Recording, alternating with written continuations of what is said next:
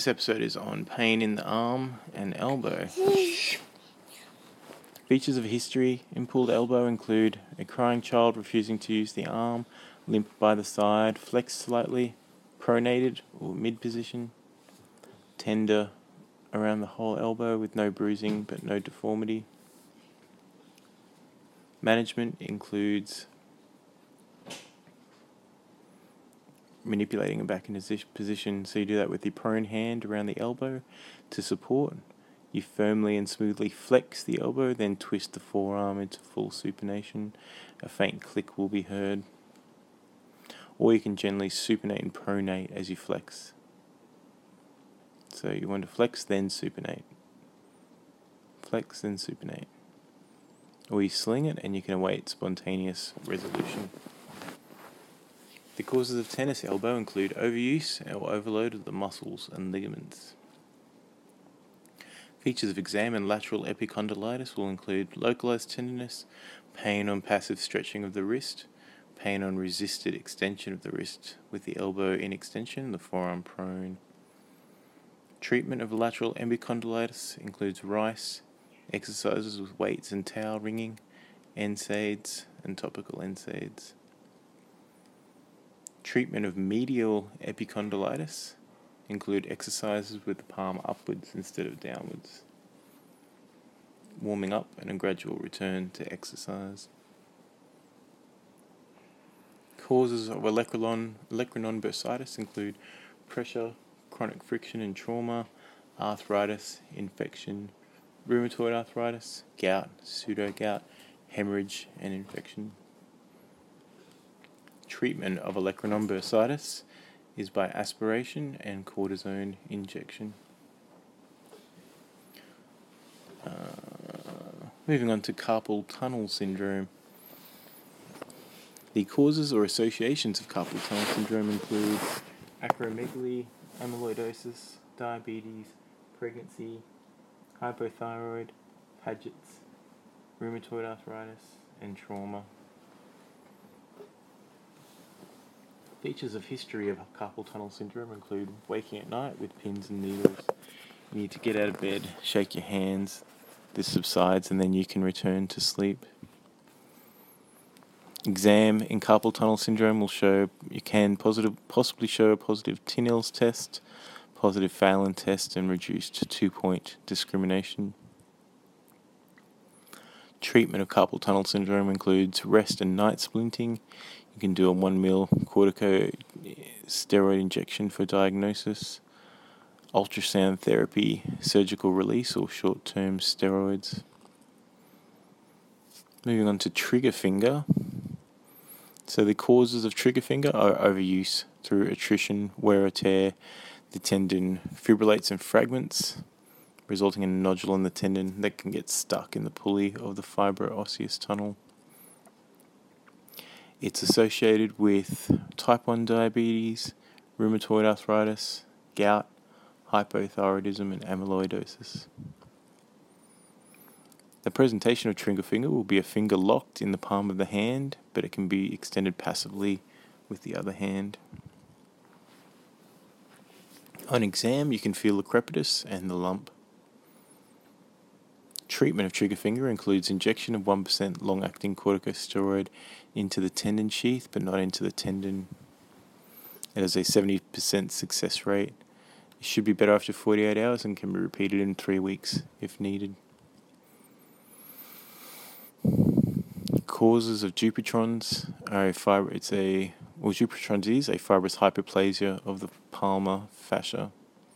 The etiology is unknown.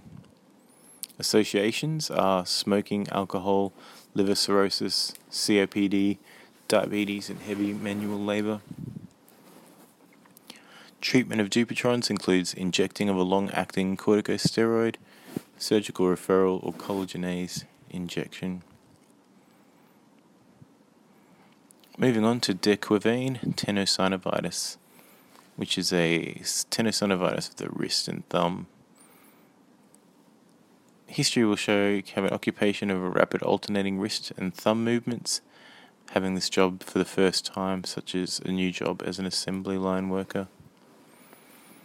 Clinical features include pain on the wrist at the radial border, pain proximal to the wrist on the radial border, pain during pinch grasping, pain on the thumb and wrist movement, dull ache, severe pain, or it can be disabling with inability to use the hand. The triad in de Quervain's tenosynovitis is tenderness, tenderness to palpation over the radial styloid, firm localized swelling in the area of the radial styloid, and a positive Finkelstein test, which is where you adduct the wrist to stretch the ligament. Treatment of de Quervain's tenosynovitis is to rest and relieve the stress on the thumb adductors. You can use a custom made splint that involves the thumb and immobilizes the wrist. Trial NSAIDs for two to three weeks, a long acting corticosteroid injection, and you can do a surgical release if severe enough.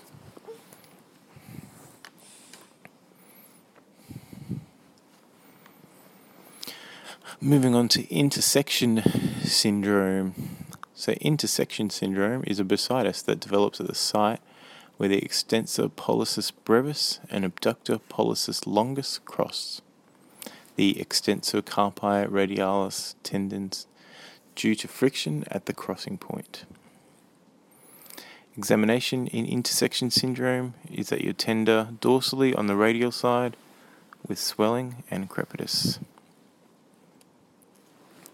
Treatment of intersection syndrome is relative rest, trial of NSAIDs, injection of local anesthetic or corticosteroids into the bursa.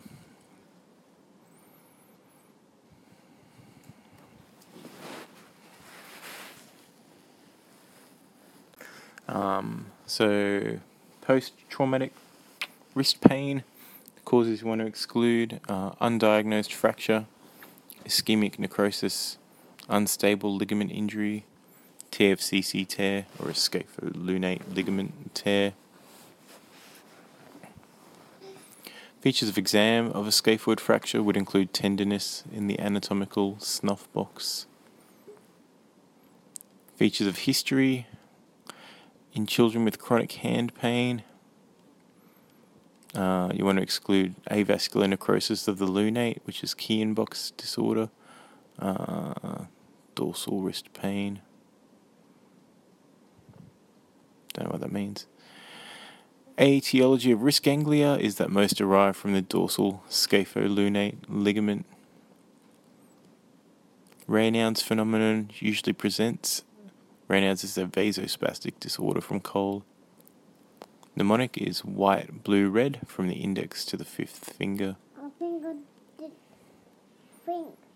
Raynaud's is associated with an evolving connective tissue disorder. Primary Raynaud's is usually idiopathic, and secondary Raynaud's is usually due to occupational trauma, connective tissue disorders such as lupus, sclerosis, crest, polyarteritis nodosa, can be secondary to arterial disease, secondary to hematological disorders such as polycythemia, cold, cold agglutinin disease, or leukemia, or secondary drugs such as beta blockers, sympathomimetics, ergotamine, or nasal decongestants. Differentials of Raynaud's would include chilblains, which are normally itchy and pally but without patchy but without the pallor diffusely cold, mottled hands. Yes, Theo?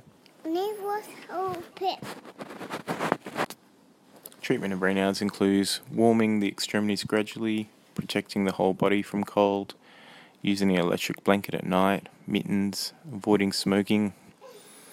GTN ointment applied to the base of the fingers two to four times daily. You can use amlodipine 5 megs daily, nifedipine SR 30 megs daily, or diltiazem 180 megs daily. The features of history in erythromelalgia is a burning sensation with swelling after exposure to heat and exercise. Secondary causes of erythromelalgia are diabetes, heme disorders such as polycythemia rubra or connective tissue disease. Treatment of primary erythromelalgia is with aspirin, methotrexate, or sympathectomy.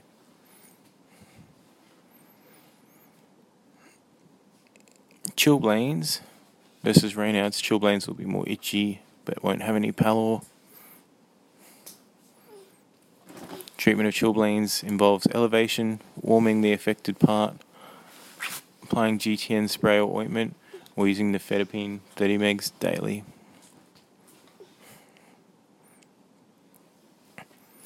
Moving on to get down. Chronic of regional pain syndrome.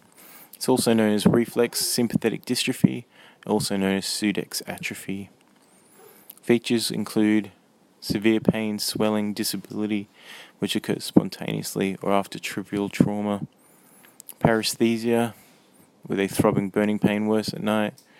Initially, you've got a red, swollen hand with more warm, dry skin, later proceeding to cold, cyanosed, mottled, moist, shiny, and wasting of the small muscles. X ray might show a patchy calcification of bone.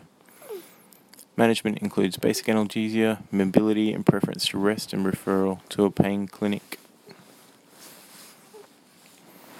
Features of history in Kienbock disease, which is a lunate avascular necrosis, is you get insidious progressive wrist pain with stiffness, limiting grip strength and hand function.